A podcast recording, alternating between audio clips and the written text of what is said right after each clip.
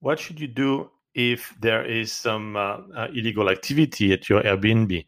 Based on the camera that you have in front of your uh, your unit, uh, you may be seeing some you know suspicious activity. And um, fortunately, because Airbnb is uh, uh, is more isolated than a hotel with somebody in the lobby with a self check-in, you could have somebody coming for all kind of um, uh, illegal activity, whether it's drug or some sex trafficking or illegal uh, sex activities that um, in your Airbnb. And it's hard to prove, of course, with a camera in front of it.